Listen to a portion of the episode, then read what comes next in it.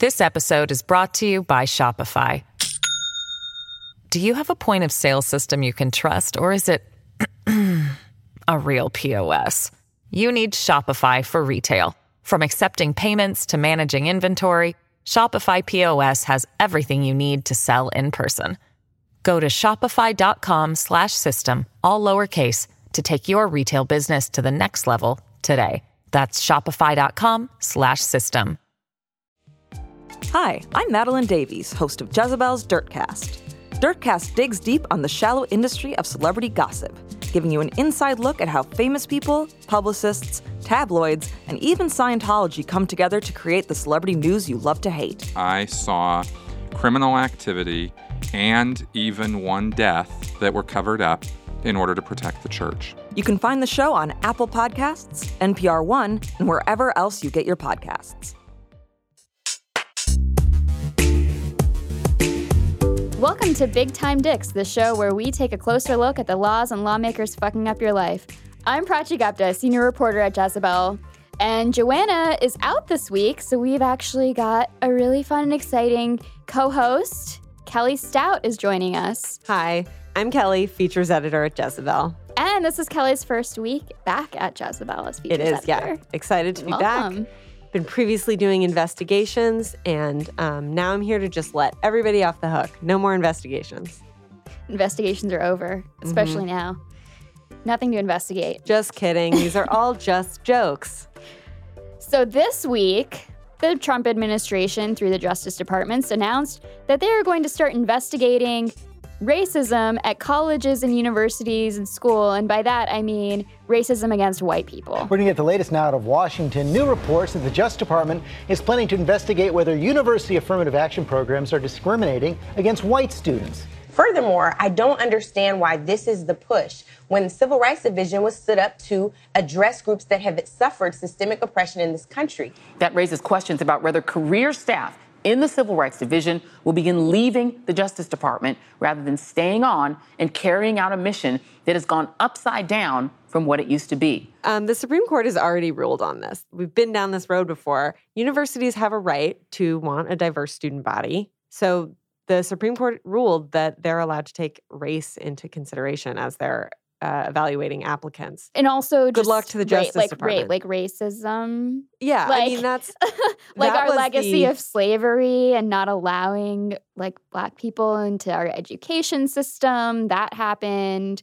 Affirmative action was a way to counteract that. I know that Kelly and every listener already knows this, but I have to sometimes recount these basic facts about our history because I feel like I'm losing my mind because clearly nobody in the Trump administration knows any of this. So that was the like Supreme Court's rationale for this. Of course, everyone already knows that the Supreme Court's rationale for declaring something legal or not legal, allowed under the Constitution or not allowed under the Constitution doesn't always have to do with, you know, what is essentially right. So it is essentially right to recognize that this country has treated black people, non-white people terribly for centuries and to make up for that by evaluating race in college applications is like the least we can do. Right.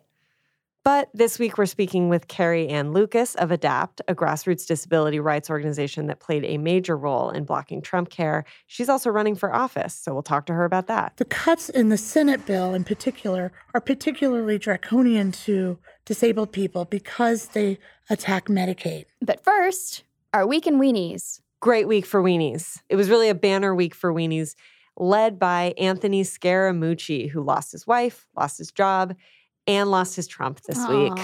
White House Communications Director Anthony Scaramucci is gone a mere 10 days after he arrived and four days after he trashed then White House Chief of Staff Reince Priebus in a now famous interview with The New Yorker. I want to read part of what Scaramucci said to you. Quote, Reince is a blanking paranoid schizophrenic, a paranoiac, he said. He channeled Priebus as he spoke. Oh, Bill Shine is coming in. Let me leak the blanking thing and see if I can blank block these people the way I blank blocked Scaramucci for six months. He um, compared himself to Bannon and he said, I'm not Steve Bannon. I'm not trying to blank my own uh, expletive. I'm not trying to build my own brand off the blanking strength of the president. I'm here to serve the country. Prachi, do you feel sorry for him? No, not one bit. Yeah.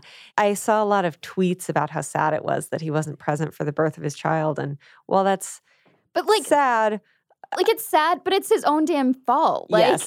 it's sad in the way, I mean, he really made his bed. Now he has to lie in it. it's incredible to me how many people in this administration are repeatedly let off the hook for being their own incompetence or their own decisions find them in terrible situations and people seem to divorce this like thing that's happening to them with their own actions and nobody affords that to anybody outside the administration like it's incredible to me Here's a question nobody's asking How nice would it even be to have Anthony Scaramucci at the birth of your child? You know what I mean? like, imagine you're giving birth, you're like in pain, and the mooch walks in. No, thank you. That's a very good question. So, other questions. What is the mooch up to now? Well, he is on to be the best man he can be. I think that's great because that is also what I'm going to be doing with my time now. Um, so I guess I'll see him at my bar class. Looking forward to that. Looking forward to getting to know the mooch better at wellness seminars.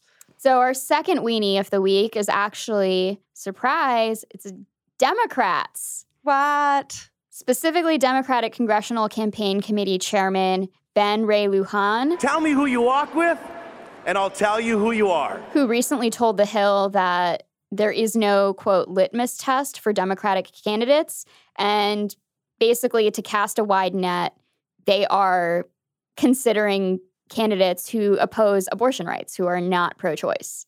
It's such desperation.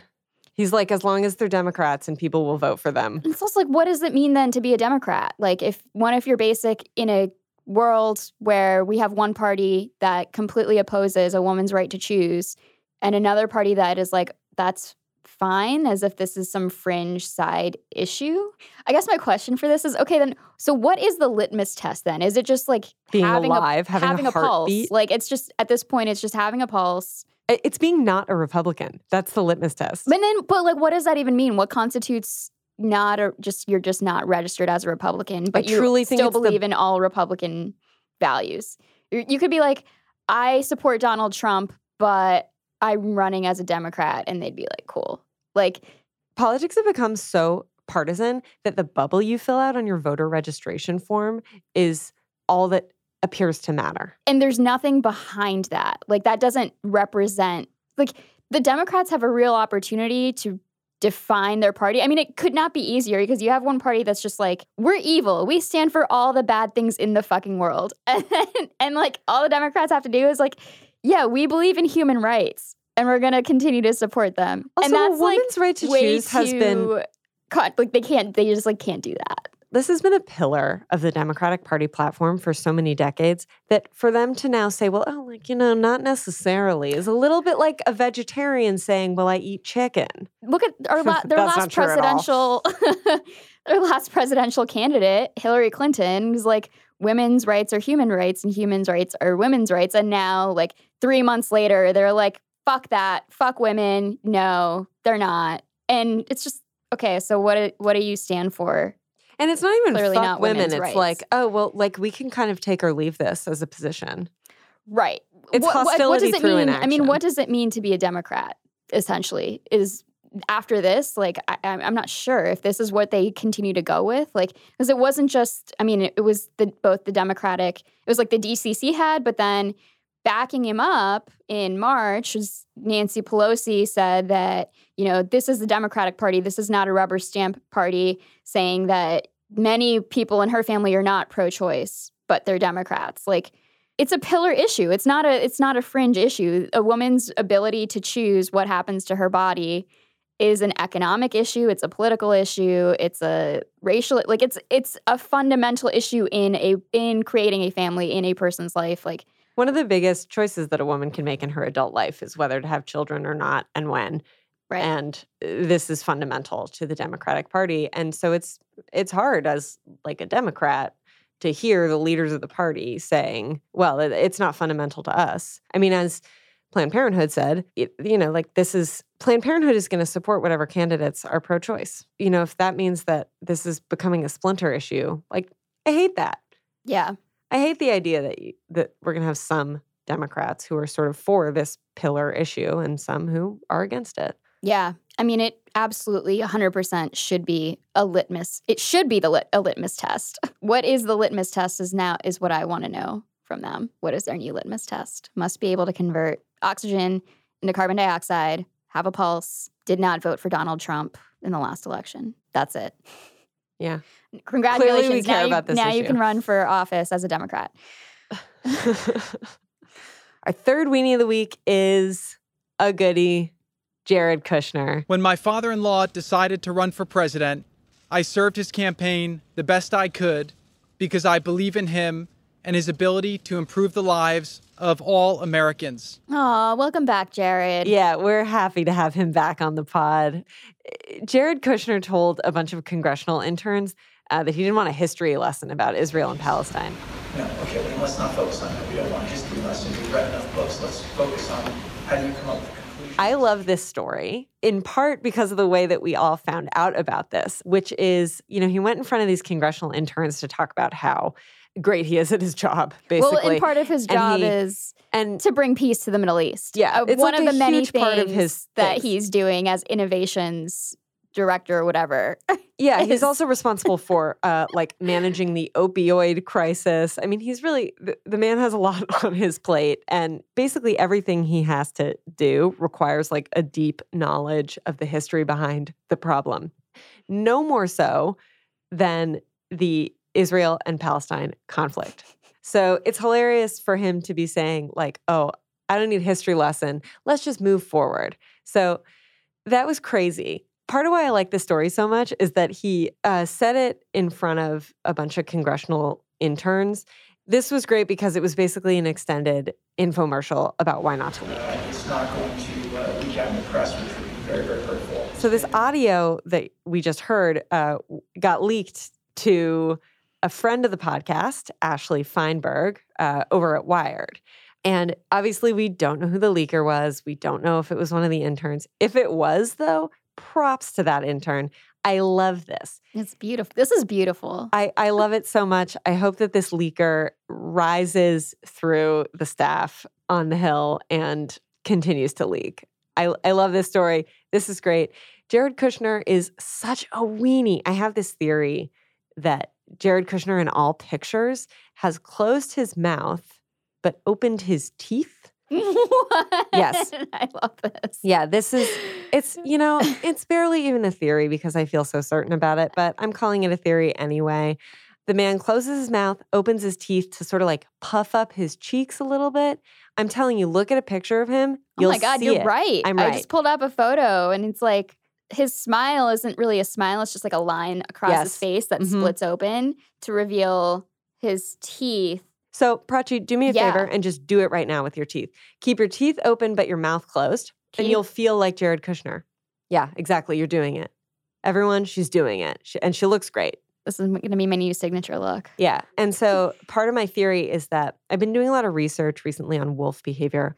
And this is something that wolves sometimes will do when they're getting ready to growl to seem more intimidating to their foes. So although we only have Jared, Jared audio of this event, I can only assume that he was doing this with his teeth. The man with the voice of a mouse, but the bite of a wolf.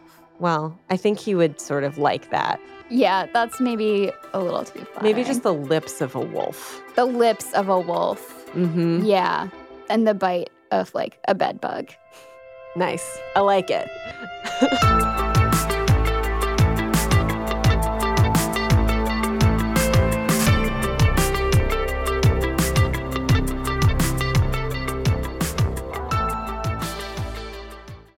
This episode is brought to you by Shopify. Do you have a point of sale system you can trust, or is it a real POS? You need Shopify for retail. From accepting payments to managing inventory, Shopify POS has everything you need to sell in person. Go to shopify.com slash system, all lowercase, to take your retail business to the next level today. That's shopify.com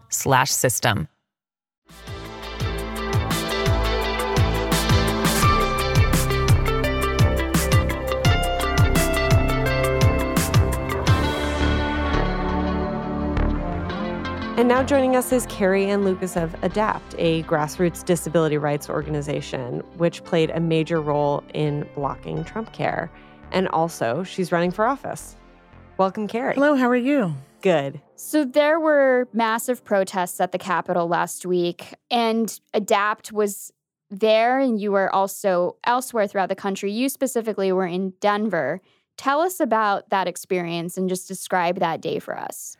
Well, we had we had groups in three different locations in Colorado. Adapt in Colorado did, and then there were Adapt folks in in Washington D.C. and other parts of the country. But in Colorado, we had folks in in northern Colorado in Greeley. We had folks in Denver, and then we had a group that also went to Washington, D.C. I was not able to travel to Washington, D.C. because as a ventilator user, you have to give airlines 48 hours notice to be able to fly. So I was not able to fly out to D.C., which is why I wasn't there.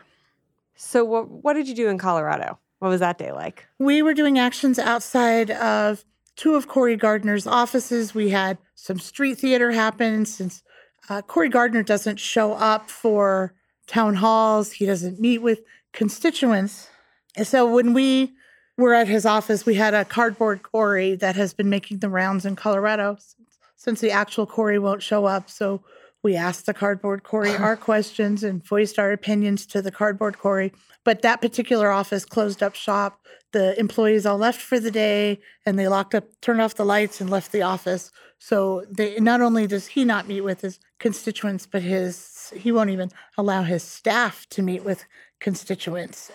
So we did that most of the early day and then immediately turned in to C-SPAN and MSNBC to start watching what was happening in Washington D.C. Um, what impact did the protests that were not specifically in D.C. have on the final vote? Do you think? And like, what was the significance of having all those protests across the country on that day? We were on the front page of newspapers across the country, off and on for weeks. And video of people in wheelchairs being arrested is provocative.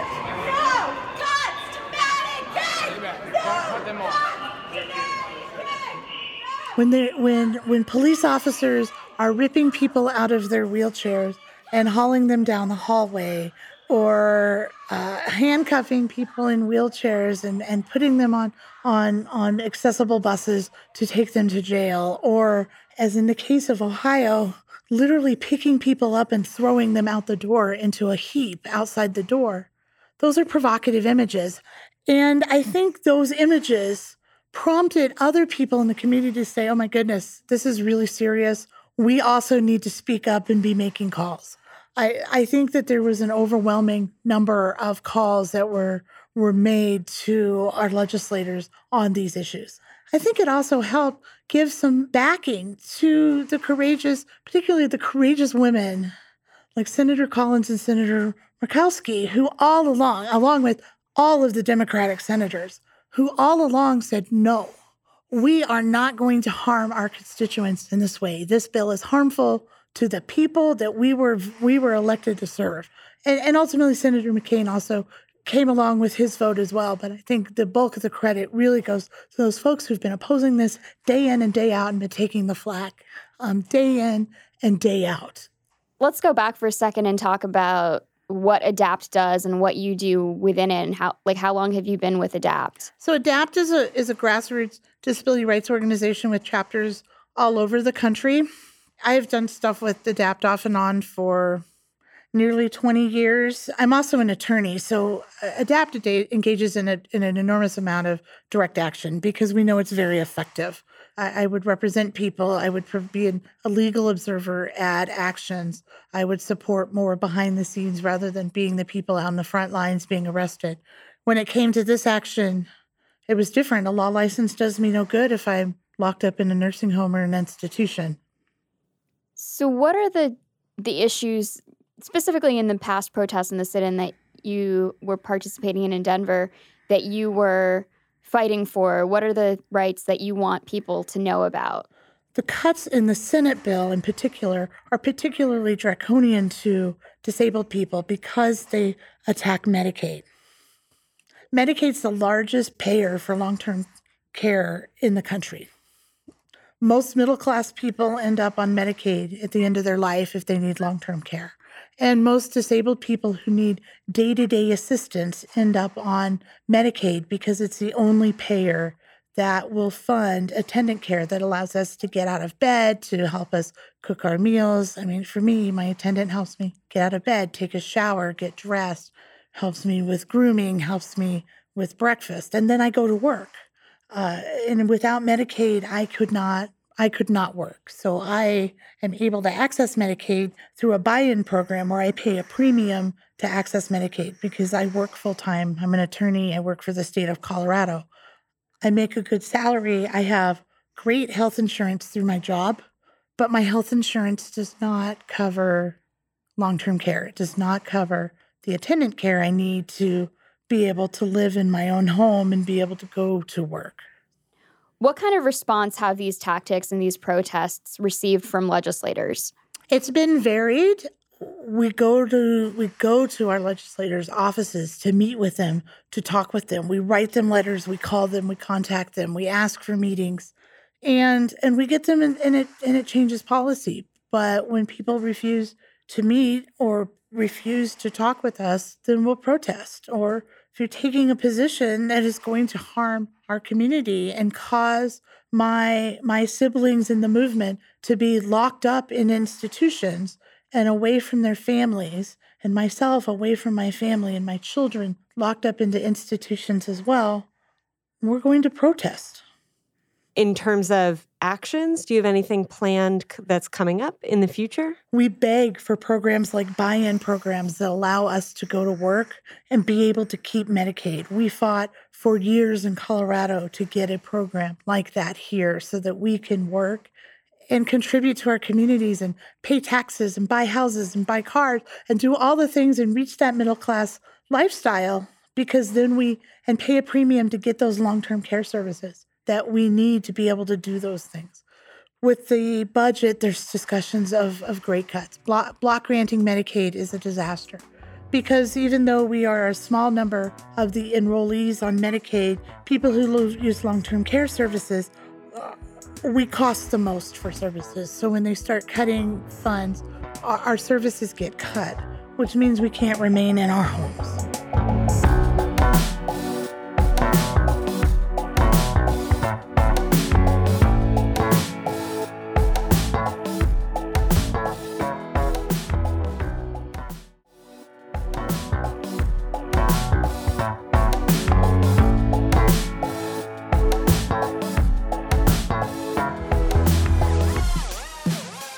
Mentioned block granting Medicaid. Can you describe for our listeners who may not know what that is, what that means? Well, when they talk about block granting, they're doing a couple of things. One is they're capping the amount of money that the federal government will kick in towards Medicaid.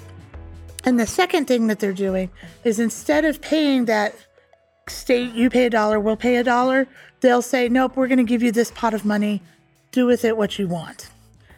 That's a concern to us because a couple for a few reasons. One is is that healthcare costs are increasing and they're increasing regardless of whether you're poor, whether you're rich. Healthcare costs are increasing, and cutting Medicaid is not going to stop the inflation in healthcare costs. Those costs will continue to rise. So it'll mean that there will be an effective decreasing pot of money to serve people who are on Medicaid. The, you'll have less buying power with the same dollars because the dollar number will then be static. In many states, including Colorado, absolutely cannot afford to absorb those cuts in our budget. As it is, our legislators, our local state legislators work their tails off to, to balance the budget and to ensure that we have not had major cuts in Medicaid. They wouldn't be able to continue that if it's block granted. The other problem with block grants is that under Medicaid, a mandated service is paying for nursing home and institutional care. What is not mandated is paying for home and community based services. So without those services, we then can get coverage, but only if we live in an institution, not in our own homes. It's cheaper to serve us in our own homes. Absolutely cheaper to serve us in our own homes. But if they cut the services that allow us to have attendants come into our homes to help us get out of bed, to help us shower, to help us cook a meal, to help us clean our homes. if we lose those services, we're forced into institutions. Are those institutions standardized in any way? Is there any kind of standard of care that they have to live up to in order to receive this funding? Or is it just really catch as catch can? Institutional care is a place where so many people experience abuse and neglect. In the early 70s, Geraldo Rivera first made a name for himself investigating the abuses at the Willowbrook Institution. And that investigative reporting led to the closing of many institutions and, and the movement to, to be able to serve those of us with severe disabilities in our own homes. That said, there's still institutions that exist today, that they still use shock treatment on the residents. They torture their residents with shock treatment. In Colorado, we have a smaller institution serving people with intellectual disabilities. Just last year, we got reports that people were dying of abuse and neglect. People were killed because they were in need of medical care and the staff ignored them and, and allowed them to die. We had people who had graffiti carved on their bodies as a form of punishment from the staff in those institutions. That's what happens in institutional care because you you end up with first of all kind of a mob mentality among the staff. So while you can have really great staff you also have people who should never be working those kind of jobs. They tend to be low paid jobs. There tends to be poor oversight.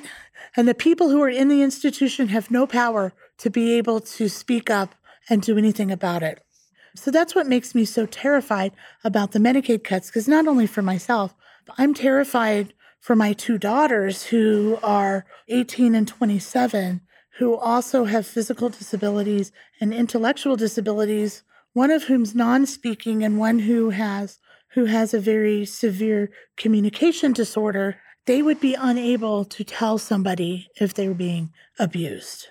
And and both of them are reliant on somebody to help them with every aspect of care from helping with toileting to eating to even moving from place to place.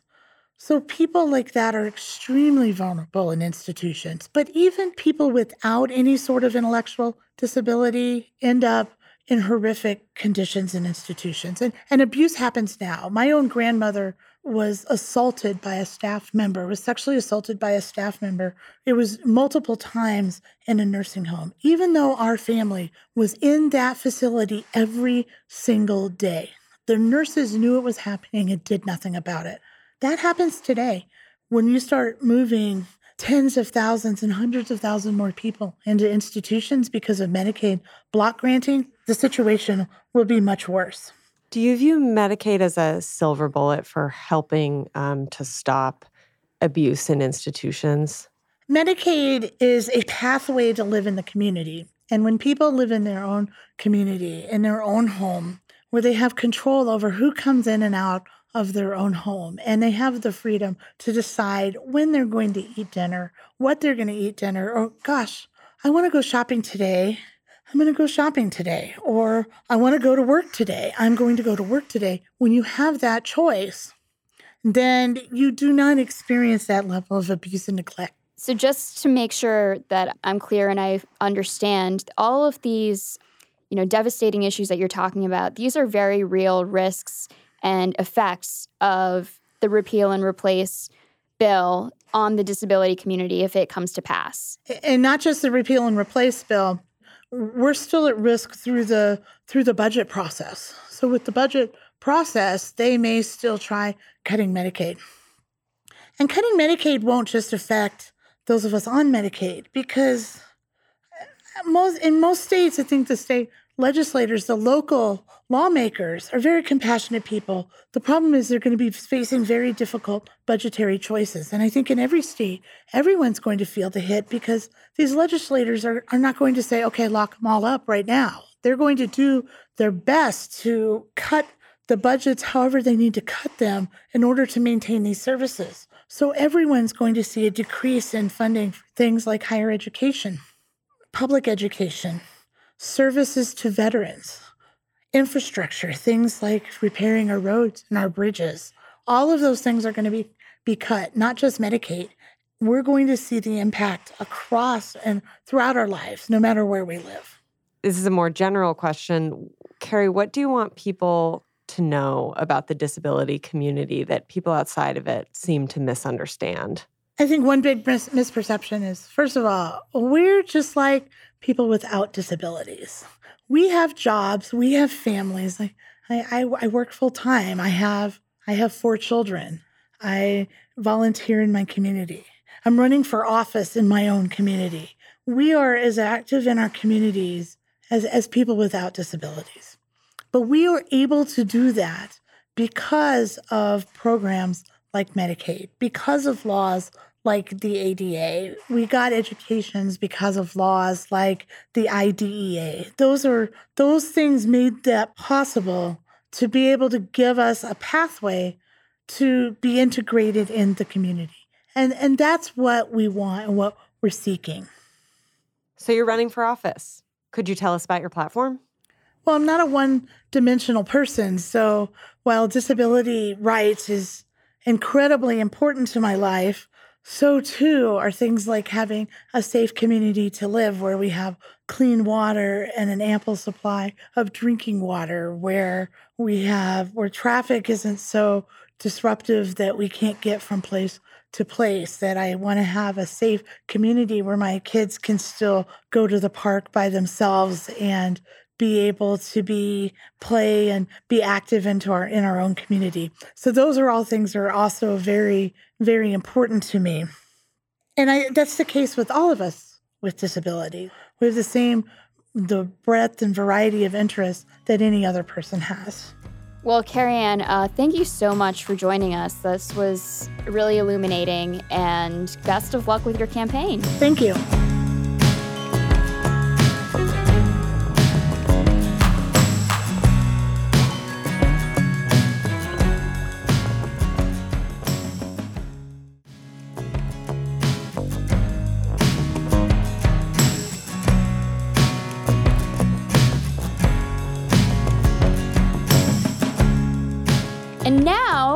Have the best part of our show where every week we take a minute to discuss how we're coping with this onslaught of stressful news from the Trump administration in a segment that we call How to Handle the Dicks. Kelly, how are you handling the dicks? I adopted a puppy. That's how. Oh yeah. my gosh. Big news. Remember how I was telling you earlier about all the research I've been doing on wolf behavior? Yeah. This is why. She's really great. Her name's Louise. We have an older dog named Rosie. They're getting along pretty well. All I think about is dogs now. This is my whole thing. I've written about her like three times. I'm an editor, so I like barely write, and yet all the material coming out of me is about Louise. Aw, Louise. She's pretty good. She recently graduated from puppy class. That's how I'm handling the dicks. I Louise and I together. wonderful. One of my favorite things about her is that she doesn't really follow politics. So we don't talk about. It. I hope it stays that way. I hope that she stays blissfully unaware of the news. I hope so too. She's pretty smart though. What about you, Prachi? What are you doing? Well, this weekend, uh, Joanna and I went to Politicon, which is probably the worst way to handle the dicks because you you meet some of them up close. And did you? uh, mostly stayed away. Ann Coulter was in the same room as us for a little while. Did you say hi? Yeah, I said hi, asked her for her autograph. I told her I'm a huge fan. We traded some tips on God, I don't even know what I can't even joke How about to be awful. Yeah, how to be awful. it was great. Any other dick spotted? Tomi Lahren was speaking there, but uh, I didn't see her. Mm. Um, no, for the most part, though, I guess Ann Coulter was kind of the big one. There were I did see a somebody with a huge car that was all decked out in like Trump slogans and like said like all lives matter, and they had like the big American flag and then like a bunch of bunch of racist stuff and like, painted on the car. That was Prachi, a thing. can I give you some constructive feedback? you may. You didn't do a good job handling the dicks. I'm sorry. You, you You're right. dove was- headlong into a vat of dicks.